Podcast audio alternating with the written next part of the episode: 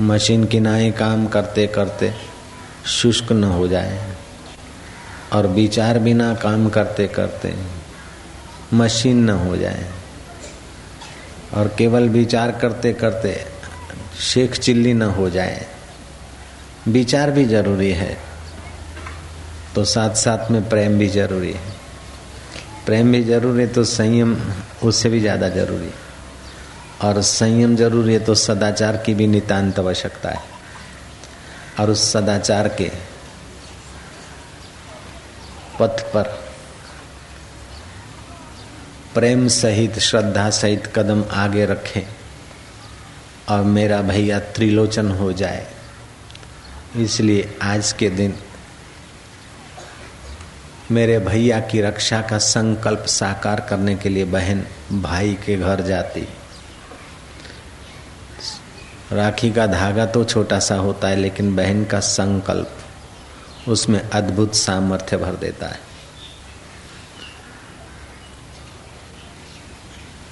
संकल्प की दुनिया है ये।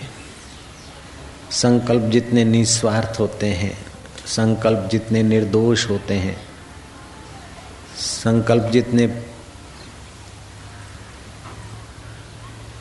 पवित्र होते हैं उतना ही उनका प्रभाव बढ़ जाता है। कुंता जी ने संकल्प करके अभिमन्यु को राखड़ी बांधी थी। था तो धागा, लेकिन जब तक कुंता जी का राखड़ी बंधी थी, अभिमन्यु को बड़े बड़े योद्धे नहीं हरा सके। राखड़ी का धागा टूटने के बाद ही अभिमन्यु का पराजय हुआ। दैत्यों ने बड़ा घोर तुमुल युद्ध किया। देवताओं को परास्त होने की नौबत आ रही थी। उस नारी ने, उस नारायणी ने, शची ने राखड़ी का धागा लिया और इंद्रदेव को बांधा। उस धागे के साथ साथ इंद्र विजयी हो ये संकल्प ने काम किया और हार जीत में बदल गई। नए का समूह लेकर दैत्य लोग गए अपने गुरु शुक्राचार्य के पास कि हम जीतते जीतते अचानक हार गए। हमारी बहुत बुरी हालत हो रही। हे दैत्य गुरु, उपाय बताइए। दैत्य गुरु ने कहा, वर्ष भर चुपचाप समझौता कर लो, क्योंकि वर्ष भर के लिए शची का संकल्प इंद्र के हाथों में जुड़ा है। इंद्र विजयी रहेगा। इस समय युद्ध नहीं, इस समय समझौता करने का है। ये समय समझौता करने का है। बहन भैया को राखड़ी बांधती है कि वर्ष भर आने वाले विघ्न बाधाओं पर मेरा भैया विजेता होता जाए। साथ साथ में बहन भैया के ललाट पर तिलक करती है। मेरा भैया विजेता तो हो, लेकिन प्राप्त वस्तु और परिस्थितियों में भावनामय भोग के दलदल में न गिरे। भोग से रोग आता है, भोग से भय होता है। मेरा भैया भोगी नहीं, मेरा भैया योगी बने। इसलिए बहन भाई के ललाट पर तिलक करके मानो उसे त्रिलोचन बनाना चाहती कामनाओं का दास नहीं, कामनाओं का स्वामी, काम विकार को हनन करने वाला, दहन करने वाला शिव। मेरा भाई शिव स्वरूप में स्थिर हो, मेरे भाई की मंगल दृष्टि हो, मेरे भाई का मंगल हो, और बहन भाई का मंगल चाहती है शुभ कामनाएँ बड़ा काम करती है, बड़ी मदद देती है। ये तो नारी नारायणी है अथवा भैया है, इन पशुओं की कामनाएँ भी एक दूसरे को मदद करती है।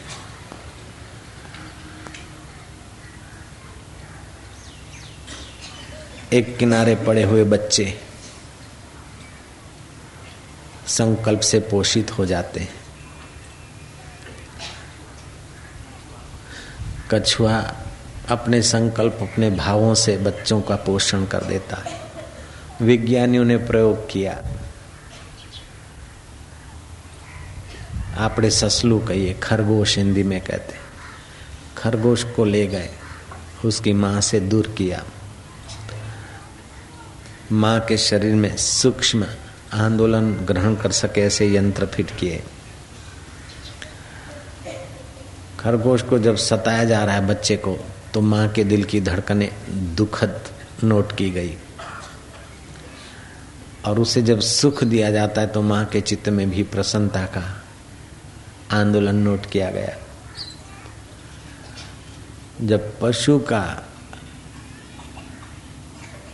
हृदय अपने पुत्र से या अपने माँ से, पुत्र का हृदय अपने माँ से इतना जुड़ा है तो भैया का हृदय, बहन से बहन का हृदय, भैया से जुड़ा और उसमें दोनों के शुभ संकल्प हो तो वर्ष भर कल्याण हो जाए, इसमें क्या बड़ा आश्चर्य विघ्न बाधा आती है तो भैया त्रिलोचन है। विघ्न बाधा के सिर पर पैर रखने की सामर्थ्य बहन के संकल्प में और भाई के पुरुषार्थ में विधाता ने जोड़ रखी है। और भैया भी आज के दिन बहन को ऐहिक चीज़ देकर संतुष्ट तो कर लेता है, लेकिन साथ साथ में बहन की जीवन की ज़िम्मेदारी अथवा बहन के जीवन में आने वाली कठिनाइयों को दूर करने के लिए अपने चित्त में भी ठान लेता है। लेकिन इन बहनों को और इन भाइयों को आशाराम चाहता है कि केवल अपने बहन और अपने भाई तक सीमित न रहे। अपने घर तक नारी तू सीमित न रहा। अपने घर तक ही भैया तू सीमित मत रह, बहन तू घर तक सीमित मत रह। तू भारत की बहन है, भारत की कन्या है, भारत की नारी है। तू भारत का भैया है, भारत का नर है। भा माना ज्ञान ज्ञान में जो रत रहे वह भारत, ऐसा तू भारतवासी। बहन तू ऐसी भारतवासी। अपनी दृष्टि को विशाल बना। नारी में विशालता सहन शक्ति तो दी, लेकिन नारी संकीर्ण बनती है तो झगड़े का मूल कही जाती। चार मड़े चोटला ने कूटे कोई ना ओटला ये कलंक नारी को लग जाता है। अगर वो संकीर्ण है और तू तू मैं मैं की बातों में अपना समय खराब करती है तो नारी के ऊपर कलंक लग जाता है। लेकिन नारी अगर भारतीय संस्कृति की महानता अपने हृदय में ले आए अपने दिल में ठान ले तो वह नारी।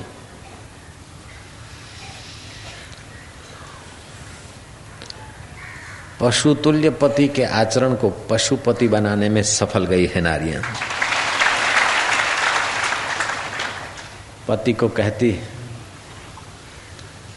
जन्म जन्मांतर के काम है, क्रोध है, लोभ है, मोह है, भय है, शोक है, चिंता है। ये घर जो है ये घर तुम्हारा। मैं गृहिणी हूँ और ये तुम्हारा घर। इस घर को मैं संवारूँगी, सजाऊँगी। अनाज और सामान तो तुम लाते हो, लेकिन संभालूँगी और सुव्यवस्था मेरे जिम्मे रखो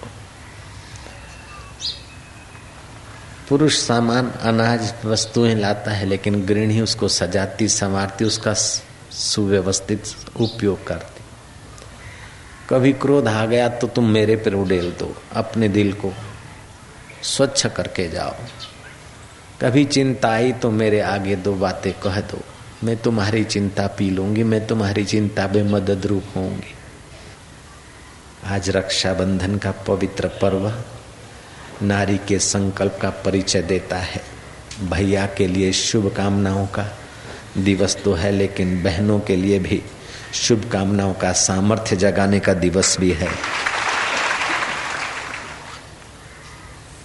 इसे नारेली पूनम भी कहते हैं, सागर खेड़ू।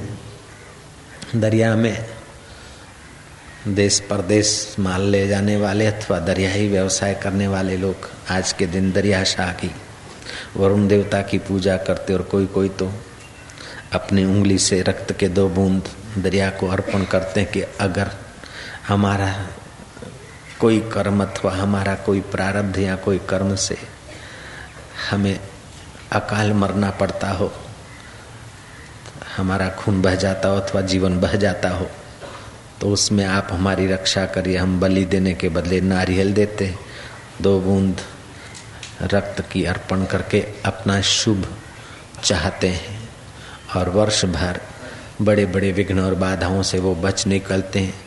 ये दरिया खेरुओं के लिए भी शुभ संकल्प करने का दिवस है।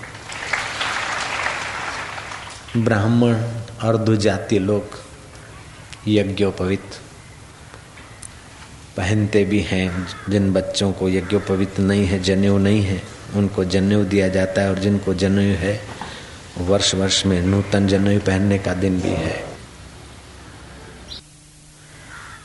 नूतन जनेऊ तो पहनने का दिन है, शुभ संकल्प करने का दो दिन है, लेकिन आशाराम तो ये चाहता है कि जीवन का एक परम शुभ लक्ष्य बनाने का भी दिन आज को माने तो अतिशयोक्ति नहीं होगी। गुरु पूनम के बाद की पूनम, राखड़ी पूनम, रक्षाबंधन। भक्त अपने भगवान से इष्ट से रक्षा चाहते साधक अपने गुरु पूनम के बाद अपने गुरु के दैवी कार्य की विशालता हो। गुरु के लिए शुभ संकल्प करते और गुरु साधक की साधना के लिए शुभ संकल्प करके अरस परस एक दूसरे को आध्यात्मिक जगत में मदद रूप होने का संकल्प करके समाज को सुचारू रूप से परमात्मा पद तक जाने का अवसर प्राप्त हो, ऐसा भी शुभ दिन आज मनाया जाए सर्वस्तरतु दुर्गाणी, सर्वोभद्राणी पश्यतु। सर्व सद्बुद्धि मापनो तू सर्व सर्वस्तु नंदतु हम सब अपने अपने संकीर्ण विचारों से अपने अपने संकीर्ण दुर्गों से तर जाए। हम सब मंगलमय देखें, हम सबको सद्बुद्धि प्राप्त हो और हम सब साधक एक दूसरे को मदद रूप हो, ऐसा संकल्प करके ईश्वर के रास्ते कदम बढ़ाने का संकल्प करने का दिन भी आज मनाया जा सकता है।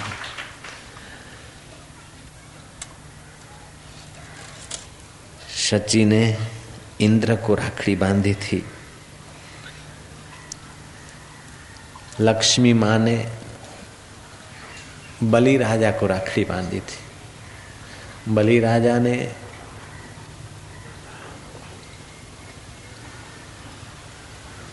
इतना कुछ दान पुण्य शुभ किया कि वो बड़े तेजस्वी हो गए।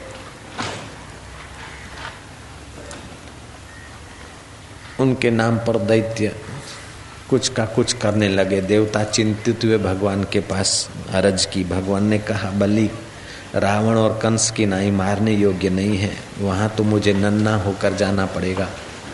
भगवान वामन होकर बलि से तीन पैर पृथ्वी के मांगते हैं और बलि ने दे दी और भगवान विराट हुए। एक कदम में यह लोग, दूसरे कदम में परलोक, तीसरा कदम कहाँ रखूँ? बलि ने कहा, नाथ, तीसरे कदम में आप मुझे ही नाप लीजिए। सर्वस्व देकर सर्वेश्वर को संतुष्ट किया। सर्वेश्वर कहते हैं कि बलि, अब तुम, तुम्हें मैं सुतल में भेजूँगा। जिससे कुछ लेते हैं उसको दिए बिना, लेने वाले को संतोष भी नहीं होता और लेने वाले का तेजहीन होता है। देने वाला तो पुण्य भागी हो जाता है, लेने वाला अगर लेता ही रहे तो तेजोहीन हो जाएगा। भगवान के लिए तो ये सिद्धांत नहीं लगता, लेकिन भगवान स्वतः ही जरा सा लेते हैं और बहुत सारा दिए बिना रहते नहीं। भगवान ने कहा कि बलि, मैंने तेरा सरोस लिया, लेकिन सरोस लेने के बाद सर्वेश्वर तेरा द्वारपाल बनेगा। सुतल का राज्य बलि को मिला और भगवान वामन होकर आए थे। सब पाया तो फिर वामन होकर बलि के द्वार पर भगवान द्वारपाल होकर रहे। सप्ताह बीता, महीना बीता। लक्ष्मी जी सोचते कि प्रभु गए देव कार्य करने के लिए अभी तक नहीं आए। पता क्या, देवों का तो कार्य हो गया। लेकिन अभी देवादिदेव भगवान नारायण देव बलि के यहाँ वचनबद्ध हैं, उनके द्वारपाल होकर बैठे हैं। लक्ष्मी जी ने बलि के महल में अनजान महिला का रूप लेकर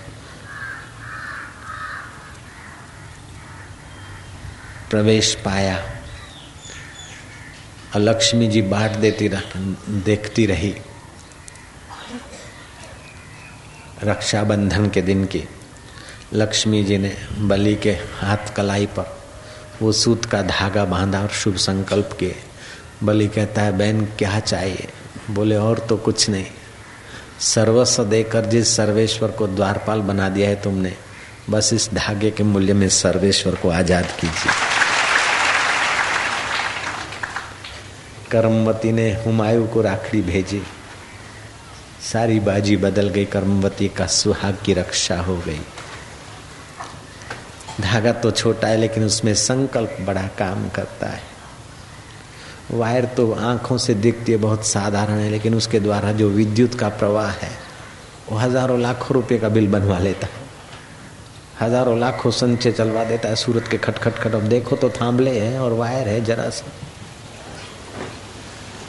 एल्यूमिनियम का वायर है जरा। लेकिन उसके द्वारा कितना कपड़ा बन जाता है, कितना रंगाट का काम हो जाता है, कितना सारा काम हो जाता है। जब लोहे का या तांबे का एल्यूमिनियम का वायर इतने खटाखट संचय चला सकता है तो रखड़ी का धागा भी खटाखट मन के संचय को बदलकर मालिक तक भी पहुँचा सकता है। मंत्रों में बड़ी शक्ति होती है, संकल्प में बड़ी शक्ति होती है। देवता हार दैत्य हार गए, देवता की विजय हुई है। और शुक्राचार्य कहते हैं कि इस समय तुम समझौता करके वर्ष भर शांति रखो, क्योंकि इंद्र के हाथ में शची ने राखड़ी बाँध रखी है। बहन को भी अब विशाल हृदय करना चाहिए और भाइयों को भी अपने जीवन में विशालता लानी चाहिए। अपनी बहन तो बहन है, लेकिन पड़ोस की बहन भी हमारी नज़र। अगर इधर उधर गिरती है तो पड़ोस की बहन को कहें, तू बहन, मेरे हाथ में राखड़ी बाँध दे मेरे विचारों की रक्षा हो। और पड़ोस की बहन भी अपने भाई से निर्भीक, अपने पड़ोस के युवान को भाई कहने में संकोच न करे। अगर मन इधर उधर जाता है तो पड़ोस के भाई को राखड़ी बांधकर एक दूसरे से आध्यात्मिक भाई बहन का पवित्र नाता जोड़कर अपने विकारों में बहते, गिरते जीवन को ठानने का अवसर ये भारतीय परंपरा ने दिया है। सूर्य बुद्धि का मालिक देव है, तेज प्रकाश देने वाला है। तो चंद्रमा मन का मालिक देव है, प्रसन्नता और प्रेम देने वाला है। विचारक सूर्य की उपासना करते हैं। तो कवि चंद्र की उपासना करते लेकिन भारतीय संस्कृति कहती है कि जितनी सूर्य की उपासना बुद्धि की, उपासना और बुद्धि के विकास की ज़रूरत है, उतना ही प्रेम के विकास की भी ज़रूरत है। अकेला प्रेम अंधा हो जाएगा, अकेली बुद्धि शुष्क रह जाएगी जैसे गगन में सूरज भी ज़रूरी है और चाँद भी ज़रूरी है और सूरज चंदा के दोनों के मेल से अन्न औषधि पुष्ट होती है, ऐसे ही विचार और भावना के मेल से जीवन पुष्ट होता है। भाव को विकसित करने का दिवस, शुभ भावों की रक्षा करने का, संकल्प करने का दिवस, शुभ भावों से शुभ के प्राप्ति का, लक्ष्य बनाने का दिवस उसको कह दे, रक्षाबंधन, राखड़ी पूनम, नारियली पूनम, इस नारियली पूनम, राखड़ी पूनम, रक्षाबंधन के पर्व की आप सबको बधाई जय। नारायण नारायण नारायण नारायण। ईश्वर की उपासना और ईश्वर के लिए प्रेम वाचक, बढ़िया में बढ़िया शब्द खोज लिया भारत ने।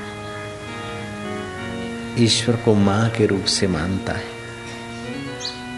जगतम्बा माँ काली, माँ भगवती।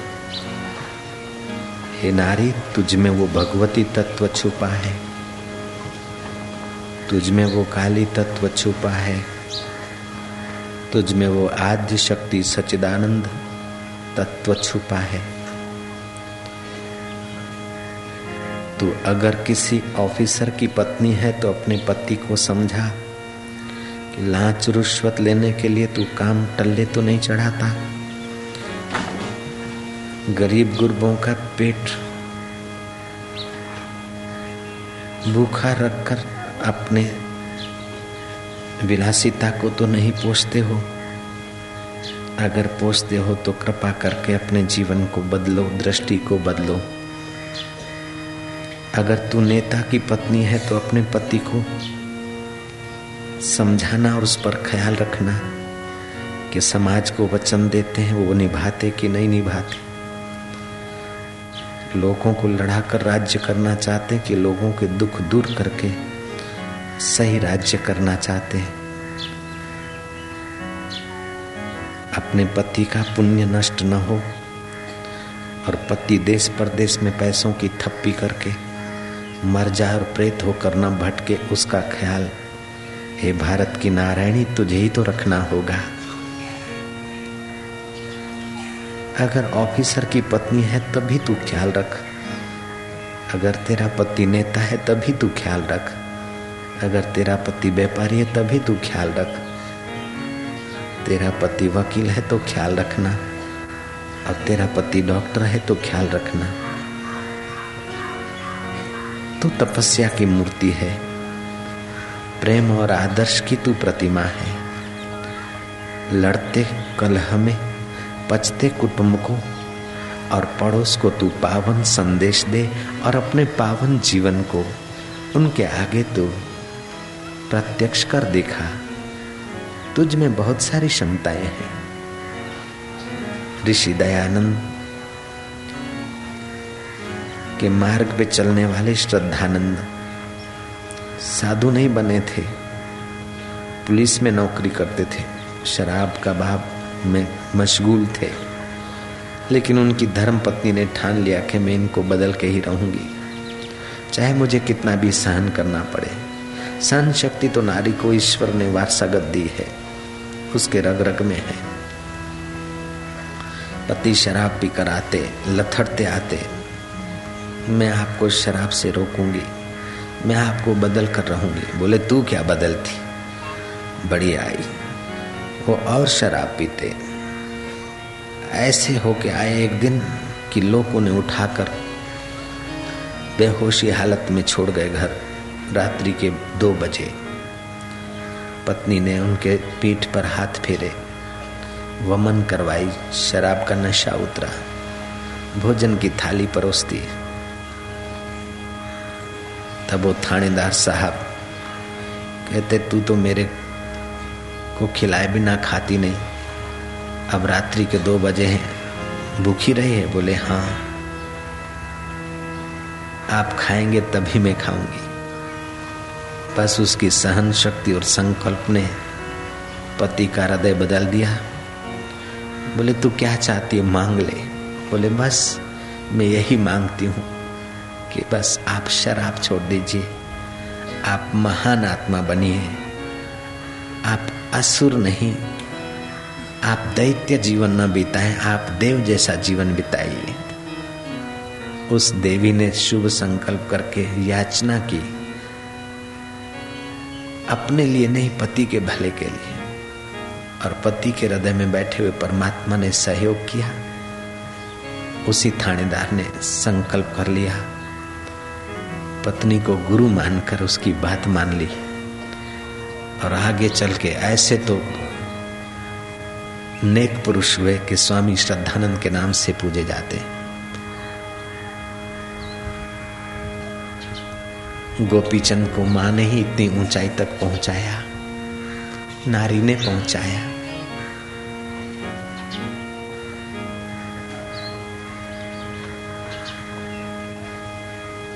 माताओं में बड़ी शक्ति है।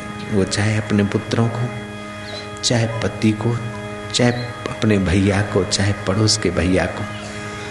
अगर संयमी और सदाचारी बनाकर महान जीवन बिताने की तरफ़ लगाने को ठान ले तो एक नहीं तो दूसरे उपाय से, दूसरे नहीं तो तीसरे युक्ति से देर सबेर वो देवियाँ सफल हो ही जाती है।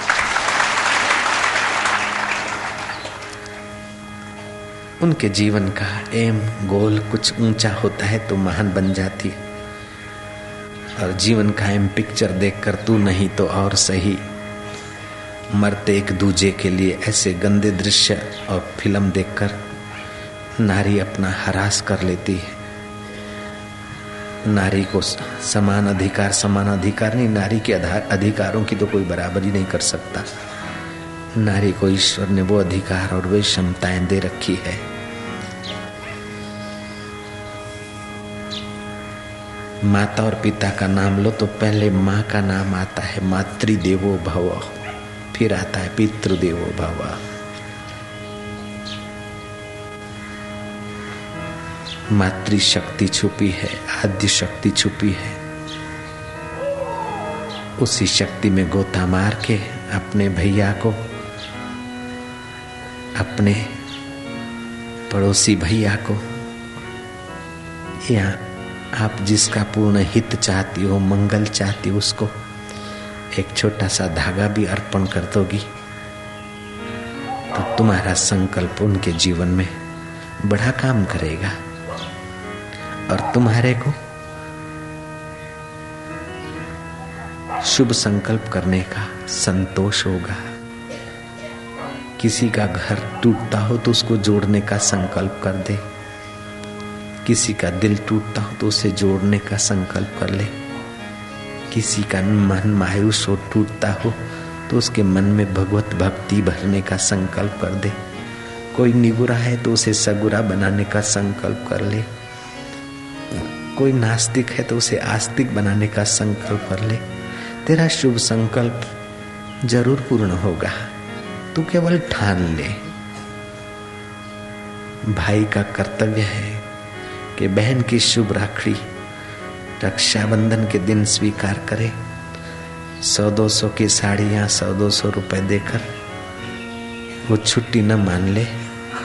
अपितु बहन के शील की, बहन के प्रसन्नता की, बहन के शुभ की वर्ष भर की ज़िम्मेदारी नूतन करके, याद करके अपने जीवन को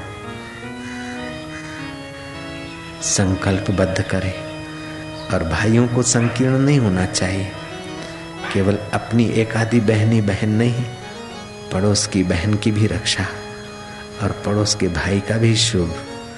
ये अरस परस समाज में फैले और ये बात जब नारी के पेट में आएगी। कोई भी सिद्धांत महिलाओं तक पहुँचता है और महिलाएँ उसे उठा लेती है तो उसे जीवित रखती है। सिद्धांत भले पुरुषों ने बनाया, आविष्कार भले रक्षाबंधन का, ऋषियों ने किया, लेकिन झेल लिया नारियों ने और उसे अभी तक संभाले हुए। सामान भले पुरुष लाता है, लेकिन संभालना काम नारियों को सहज में लगता है। इसलिए शुभ संकल्पों को भारत की नारियों तक पहुँचाए।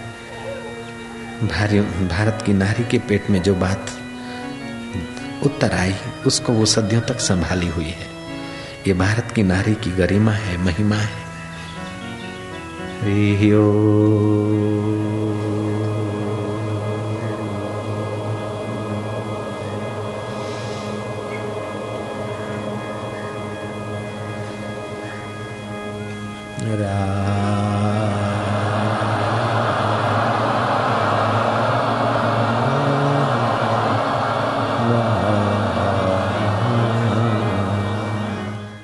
हरि सम जग कछु वस्तु नहीं।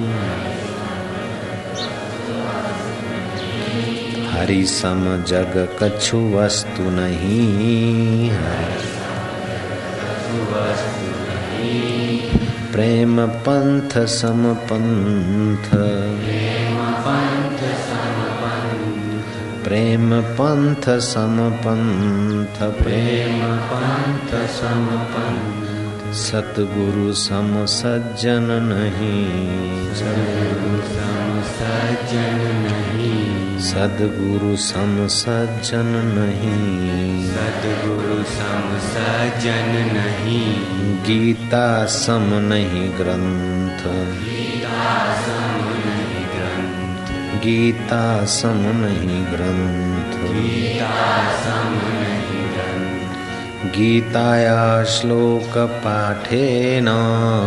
गीता श्लोकपाठे गोविन्द स्मृतिकीर्तनात्। साधुदर्शनमात्रेण। तीर्थकोटिफलं लभेन। गीता के एकाद श्लोक के पाठ से, भगवान नाम कीर्तन से और साधु पुरुष के दर्शन से करोड़ों तीर्थ करने का फल कहा गया है।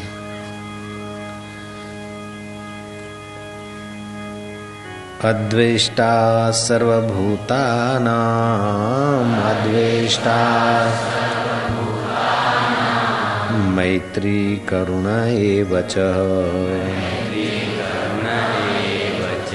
निर्ममो निर्ममो निरहङ्कार समदुःख सुख क्षमेः दुख सुख अद्वेष्टा सर्वभूता नाम अपने चित्त को ऐसा महान बनाओ कि किसी भी प्राणी के प्रति आपके चित्त में द्वेष न ठहरे। सावधानी ज़रूरी है, लेकिन द्वेष बुद्धि से अपना ही घाटा होता है। किसी के लिए हमारे चित्त में द्वेष न रहे, क्योंकि हमारे चित्त में परमात्मा रहने वाले। हमारा हृदय भगवान को रखने के लिए है, द्वेष की आग जलाने के लिए हमारा हृदय नहीं द्वेष जिसके लिए रहता है, वो तो आइसक्रीम खाता होगा, लेकिन हमारा हृदय द्वेष से खराब होता है। इसलिए अपने दिल में न सासू के लिए द्वेष रहे न बहू के लिए द्वेष रहे, न नणन के लिए द्वेष रहे, न भाभी के लिए रहे, न भैया के लिए रहे, न पिता के लिए रहे, न पत्नी के लिए रहे, न परिवार के लिए रहे। द्वेष किसी के लिए नहीं। परिवार है एक पाठशाला। जन्म जन्मांतर के संस्कारों को उड़ेलने की जगह है। ठीक है, कभी आ गया गुस्सा, हो गया, मार दिया तमंचा, मार दिया तमाचा। मार दी थप्पड़, बेटे, बेटी, कोई आपस में जरा थोड़ा हो गया, लेकिन फिर घड़ी भर में भूल जाए। महाभारत का तुमुल युद्ध होता है दिन भर।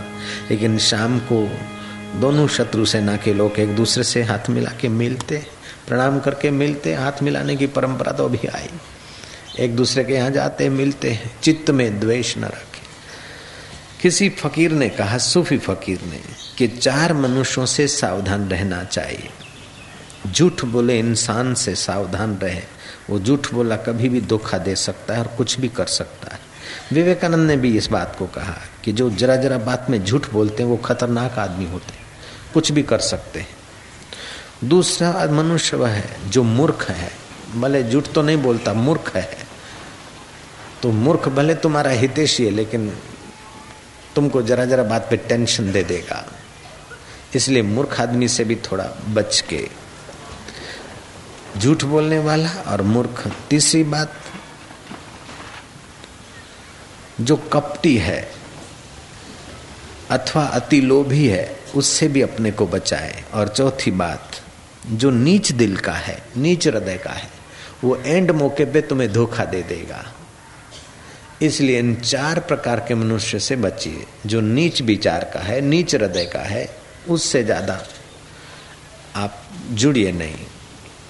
ठीक ठीक काम पुरतु काम। नीच वृत्ति का व्यक्ति, नीच हृदय का व्यक्ति कभी भी आपको दुख के घाट, कष्ट के घाट उतारेगा अथवा कष्ट के घाट उतरोगे तो आपको विशेष धोखा देगा। जैसे जुड़ास ने जीसस को धोखा दे दिया। यहूदा ने तो अपने चित्त में द्वेष का अभाव, भगवान के रास्ते जाने वालों से मैत्री, अपने से छोटे हैं तो करुणा मैत्री करुणा एवच, फिर ममता न बढ़े। ये मेरा मेरा मेरा शरीर भी मेरा, नहीं तो ये मेरा ये मेरा कब तक? ऊपर से कह दो, मकान मेरा, घर मेरा, ये मेरा। भीतर से कहो कि ये सब सपना है। मैत्री, करुणा एवच, निर्ममो निरहंकार। ममता और अहंकार से अपने हृदय को बचाते रहना। धन का अहंकार आए तो बड़े बड़े धनाढ़ हैं। सत्ता का, सौंदर्य का, भक्ति का कोई भी अहंकार आए तो याद रखना कि ये घाटा कराने वाला है। अहंकार मिटाने के लिए उस उस अनुरूप उपाय कर लेना। जिस सुख को राजे महाराजे, राज्य वैभव को तुच्छ समझकर ऋषि आश्रम में लेने को जाते थे, राजा भरतरी, गोपीचंद, राजा जनक राजा अश्वपति, राजा भोज और राजा रामचंद्र जी भी। जिस आत्म सुख में मग्न रहते थे, वह आत्म सुख का अधिकार मनुष्य जन्म में मिलता है। इसलिए चरपरे चवाना अथवा मीठी मिठाइयों तक रुकना नहीं। ज्ञान भाव ज्ञान और भाव की एकता जीवन में ज़रूरी है। गीता कहती है, बुद्धा भाव संविता। बुद्धि और भाव का समन्वय करिए। बुद्धिपूर्वक समझिए कि शरीर पंचभौतिक, मिथ्या, मिट्टी में मिलने वाला है। और भावना कीजिए कि इस मिट्टी में शरीर को। चलाने वाला चैतन्य जो है सोहम साक्षी मेरा आत्मा, सो मैं हूँ। आत्मा की भावना कीजिए, आत्मज्ञान का वर्णन सुनिए सत्पुरुषों से। आत्मज्ञान की बात ही अपने सतमित्रों से कीजिए। आत्मज्ञान का ही प्रसाद अपने प्रियों को दीजिए। आत्म भावना से ही जगत को देखिए तो तुम्हारा ज्ञान और भाव दिव्यता में बदल जाएगा। टुकड़े टुकड़े का ज्ञान खंड खंड का ज्ञान, उस अखंड ज्ञान से प्रकाशित होता है, उस अखंड स्वरूप आत्मा को। आनंद स्वरूप, प्रेम स्वरूप, माधुर्य स्वरूप, जानकर तल्लीन होते जाइए। जय हो मारा वाला। इन्हें वाल करो। प्रभु तारो जय हो।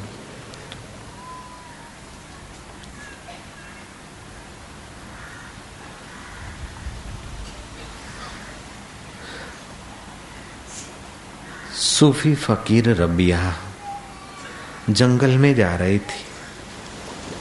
जंगल के पशु पक्षी, उस रबिया की प्रेम निगाह से, प्रेम भाव से आकर्षित होकर रबिया के इर्द गिर्द मंडारने लगे। रबिया का खुदाई प्रेम, ईश्वरीय प्रेम, प्राणी मात्र में एक अल्लाह, ला इला इल्लाह ईश्वर के सिवा कुछ भी नहीं, सब में वो ईश्वर छुपा है। रबिया का यह दृढ़ प्रेम पशु और पक्षियों को भी आकर्षित और आनंदित कर देता था। रंग बिरंगी कपड़े पहनकर नट नटियाँ आकर्षित, आनंदित करे वो विकारी आकर्षण, विकारी आनंद है। लेकिन रबिया अथवा रहीदास, ज्ञानेश्वर अथवा लीलाशा बापू से अगर हम आकर्षित होते हैं तो वो संसारी आकर्षण नहीं है। कपड़े गहने गांठों का आकर्षण नहीं है। उनकी आत्मा की मधुरता का आकर्षण है। जैसे मीरा के पद सुनकर अकबर पवित्र आकर्षण से आकर्षित होकर सिर झुकाता है मीरा के चरणों में। ऐसे ही रबिया के संग में पशु पक्षी भी आकर्षित होने लगे। रबिया ने ऐसी आत्ममस्ती की निगाहें फैला रखी थी। रबिया का परिचित फकीर, संत हसन बसरी, एकाएक आया। हसन बसरी का आना देखकर पशु पक्षी भाग खड़े हुए। हसन हैरान हुआ। हृदय में भाव लाकर पूछता है कि, बहन, रबिया,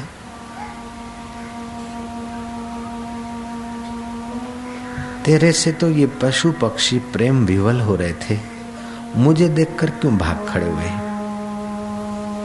मधुर मधुर पावन ही पावन अपने चित्त में भाव भरा था रबिया ने। रबिया ने पूछा कि हसन, तुमने आज क्या खाया है? हसन ने कहा, मैं गोश्त खाकर आया हूँ, मीट खाकर आया हूँ। रबिया ने कहा, जो उनकी हिंसा करने वाले, उनको खाने वाले तुम हो तो वो तुमको देखकर कैसे खड़े रहेंगे? जो प्रेम से भरा है, जो प्राणी मात्र में अल्लाह को देखता है, ईश्वर को देखता है, उनका ही प्रेम पूर्ण विकसित होता है। तुम गोश्त खा के आए तो वो तुमसे डरेंगे हिंसा वृत्ति से तो वो किनारा करेंगे। रबिया का मार्मिक जवाब सुनकर हसन ने मीट खाना, गोश्त खाना छोड़ दिया। केवल गोश्त खाना ही छोड़ना है, इतना नहीं। अपने चित्तों के दोषों को छोड़ते छोड़ते चित्त में चैतन्य का आनंद भरना है।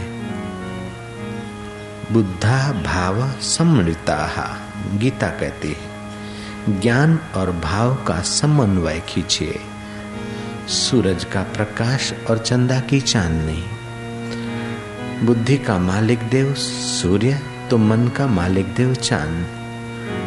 मन को आनंद से, उल्लास से, प्रसन्नता से, प्रेम से भरते जाइए। बुद्धि को ज्ञान से, तप से, संयम से, व्रत से, नियम से तेजस्वी करिए। बहन भाई के हाथ पे राखड़ी बांधती, प्रेम का बंधन बांधती है, नियम संयम का धागा बांधती नियम संयम से ही मेरे भैया त्रिलोचन होंगे। मेरे भाई की ज्ञान शक्ति बढ़ो, संयम बढ़ो, सदाचार बढ़ो, साहस बढ़ो।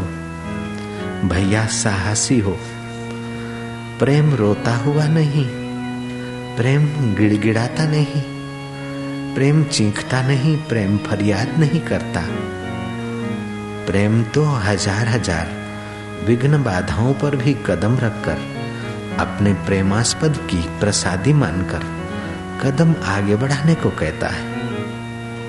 प्रेम और साहस, भाव और साहस, ज्ञान भाव की एकता, बुद्धा भाव समता गीता कहती है। बोध मतलब ज्ञान और भावना का समन्वय।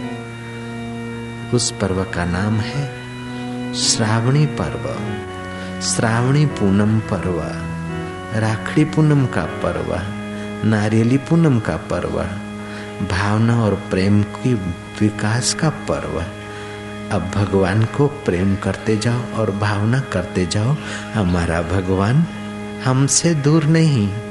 हमारा भगवान साथ में अरस अथवा वैंकुट में ही नहीं। हमारा भगवान केवल में मंदिर अथवा मस्जिद में नहीं हमारा मालिक, हमारा ईश्वर, हमारा अल्लाह, हमारा भगवान, हमारा आत्मा होकर बैठे हैं। हम उन्हें दुल्हार करते करते अपने हृदय में आत्मशक्ति का विकास करेंगे। प्रभु, तेरी जय हो। संसार माना जन्म जन्मांतर और कल्प कल्पांतर के संस्कारों को मिटाकर शुद्ध होने के लिए एक स्नानागार है। संसार माने। अपने पिया से मिलने का एक प्लेटफॉर्म है। संसार माने, सतगुरु के अनुभव को अपना अनुभव बनाने का अवसर देने वाला है।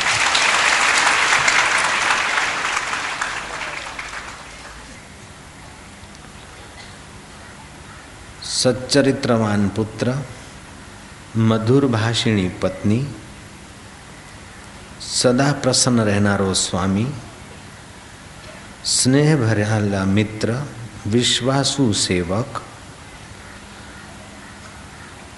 क्लेश मुक्त मन,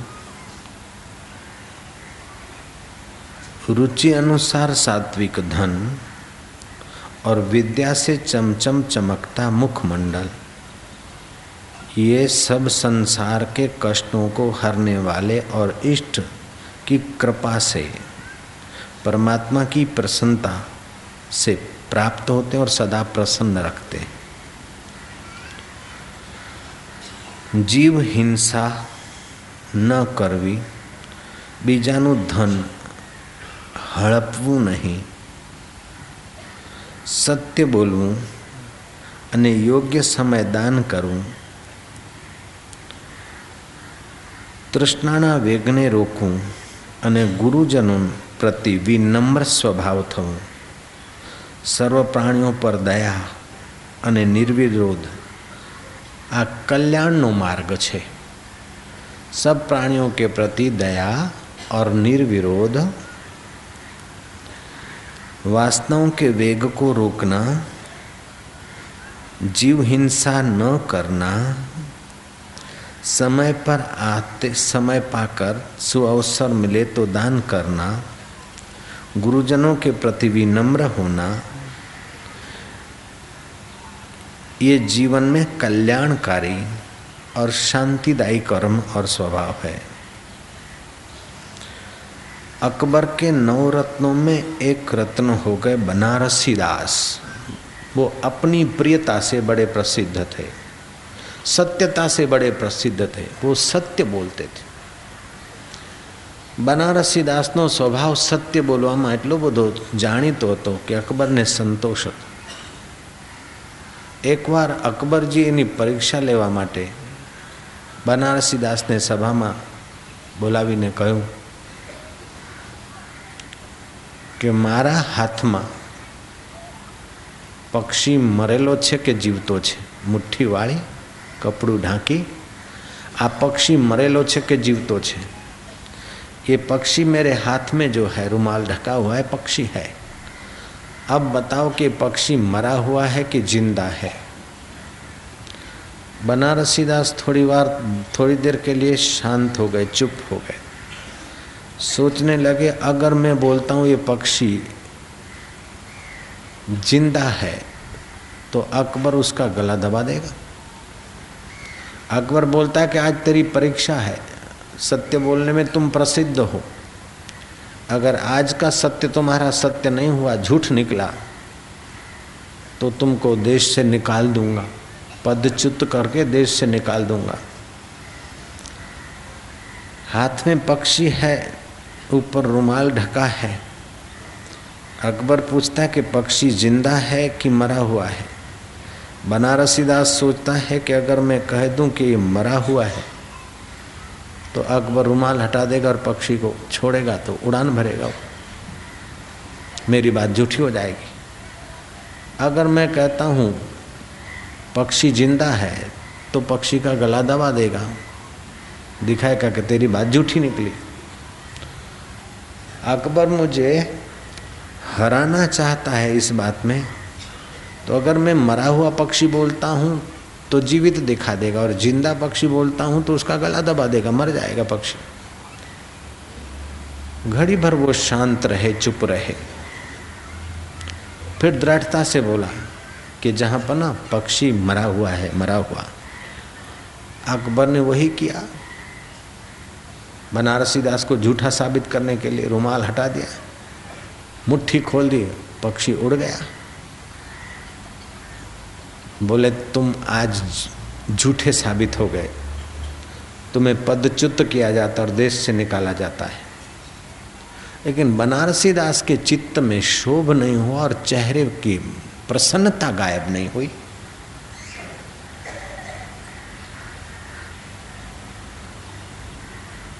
क्लेश मुक्त मन,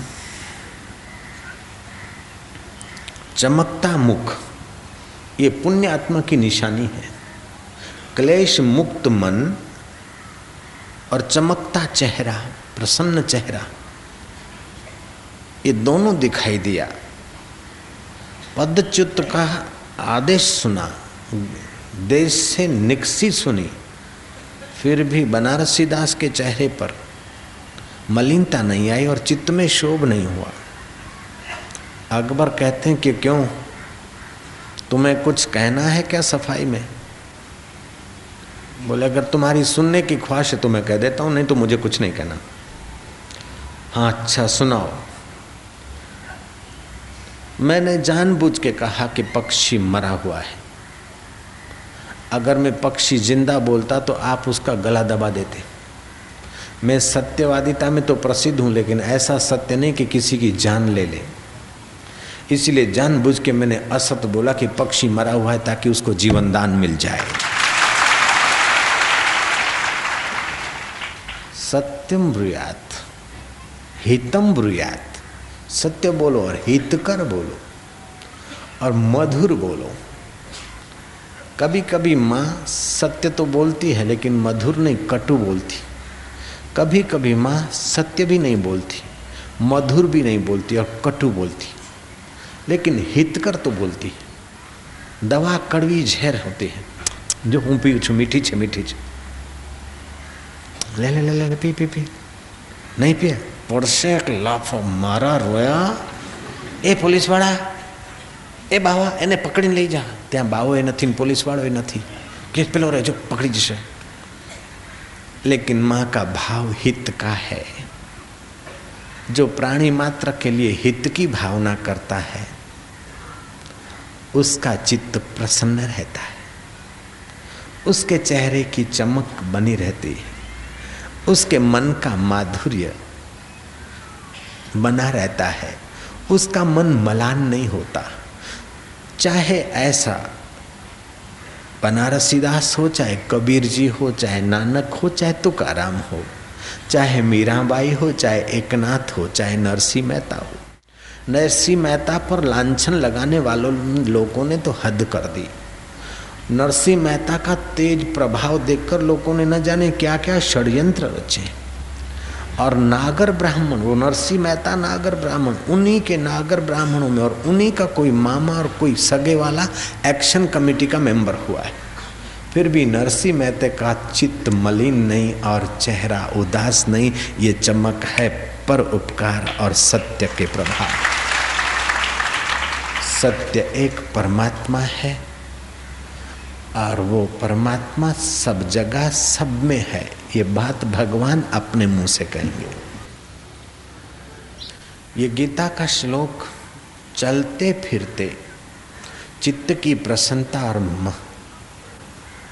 मुखमंडल का ओजस्वी तेजस्वी बनना, और जीवन विघ्न बाधाओं के बीच भी निर्लेप नारायण के सुख से ओतप्रोत रहे ये ऐसा श्लोक है, ये ऐसी बात भगवान कहने जा रहे हैं। भगवत गीता तेरहवें अध्याय का अट्ठाईसवां श्लोक। समं पश्यन्यः सर्वत्र, समं पश्यन्यः सर्वत्र। समं पश्यन्यः सर्वत्र समं पश्यन्य समवस्थितम् ईश्वरं सम अवस्थितम् ईश्वरं सम अवस्थितम् ईश्वरम् स्थितम् ईश्वरम् न हि न सत्यम् आत्मानं न हि न सत्यम् आत्मा। ततो याति परां गतिं ततो याति परां गति તે પુરુષ સર્વભાવમાં સંભાવથી રહેલા પરમેશ્વરને સમાન રીતે જોતો પોતાના વડે પોતાનો નાશ નથી કરતો અર્થાત રાગ દ્વેષને વશ નથી થતો અને પરમ ગતિને પ્રાપ્ત થાય છે वह पुरुष सर्वभाव में समभाव से रहने वाला परमेश्वर को देखता है और अपना, अपने हाथों से अपना नाश नहीं करता, अर्थात राग द्वेष के वश नहीं होता। ऐसा पुरुष परम गति को प्राप्त होता है। ये बहुत सरल उपाय है। अपने कल्याण के लिए बहुत बढ़िया बात कह रहे हैं भगवान। जो भगवान को सब में सम देखता है, ऐसा नहीं कि गरीब में भगवान छोटा, अमीर में बढ़िया, पठित में भगवान बढ़िया और अनपठित में भगवान दूसरा। गुजराती में भगवान दो नंबर का और हिंदी में भगवान एक नंबर का और सिंधी में भगवान तीन नंबर का और यूरोपियन में भगवान चार नंबर का। नहीं, भगवान सब में समभाव और एक है। जिस सत्ता से सिंधी और पंजाबी की आँख देखती है, उसी भगवत सत्ता से मारवाड़ी और सुरती लाला की आँख देखती। नेताओं का भगवान जुदा जुदा हो सकता है, लेकिन साधक का भगवान एक ही होता है। जय राम जी। बम्बई का मुख्यमंत्री और शिक्षण मंत्री अलग, कर्नाटक का मुख्यमंत्री और शिक्षण मंत्री अलग, गुजरात का शिक्षण मंत्री और मुख्यमंत्री अलग। उनके सिद्धांत और संकेत और पार्टी अलग हो सकती, विचार अलग हो सकते हैं। लेकिन साधक और भगवान का सिद्धांत अलग नहीं है, उनकी पार्टी अलग नहीं है। उसकी पार्टी तो एक नूरते सब जग उपजा, कौन भले कौन मंदे। जो कबीर जी का अनुभव है, वही नानक जी का है। कबीर काशी में है और नानक पंजाब में है। जो नानक जी का अनुभव है, वही अनुभव।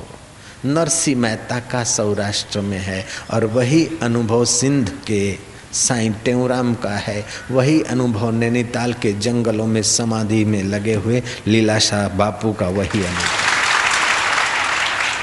उसमें शिक्षण मंत्री और मुख्यमंत्री भिन्न भिन्न नहीं होते जैसे अखंड भारत अखंड है, ऐसे अखंड ब्रह्मांड अखंड एक सत्ता से ओतप्रोत है। ऐसा ज्ञान जिनको हो गया, उनके चित्त में जरा जरा बात से राग नहीं होगा, जरा जरा बात में द्वेष नहीं होगा। जो सब में सम भगवान को देखने का अभ्यास करेंगे, उनका राग और द्वेष शांत होता जाएगा। जिनका राग और द्वेष शांत होता जाएगा, उनके चित्त में शांति और मुख पे तेज स्वाभाविक ही आएगा।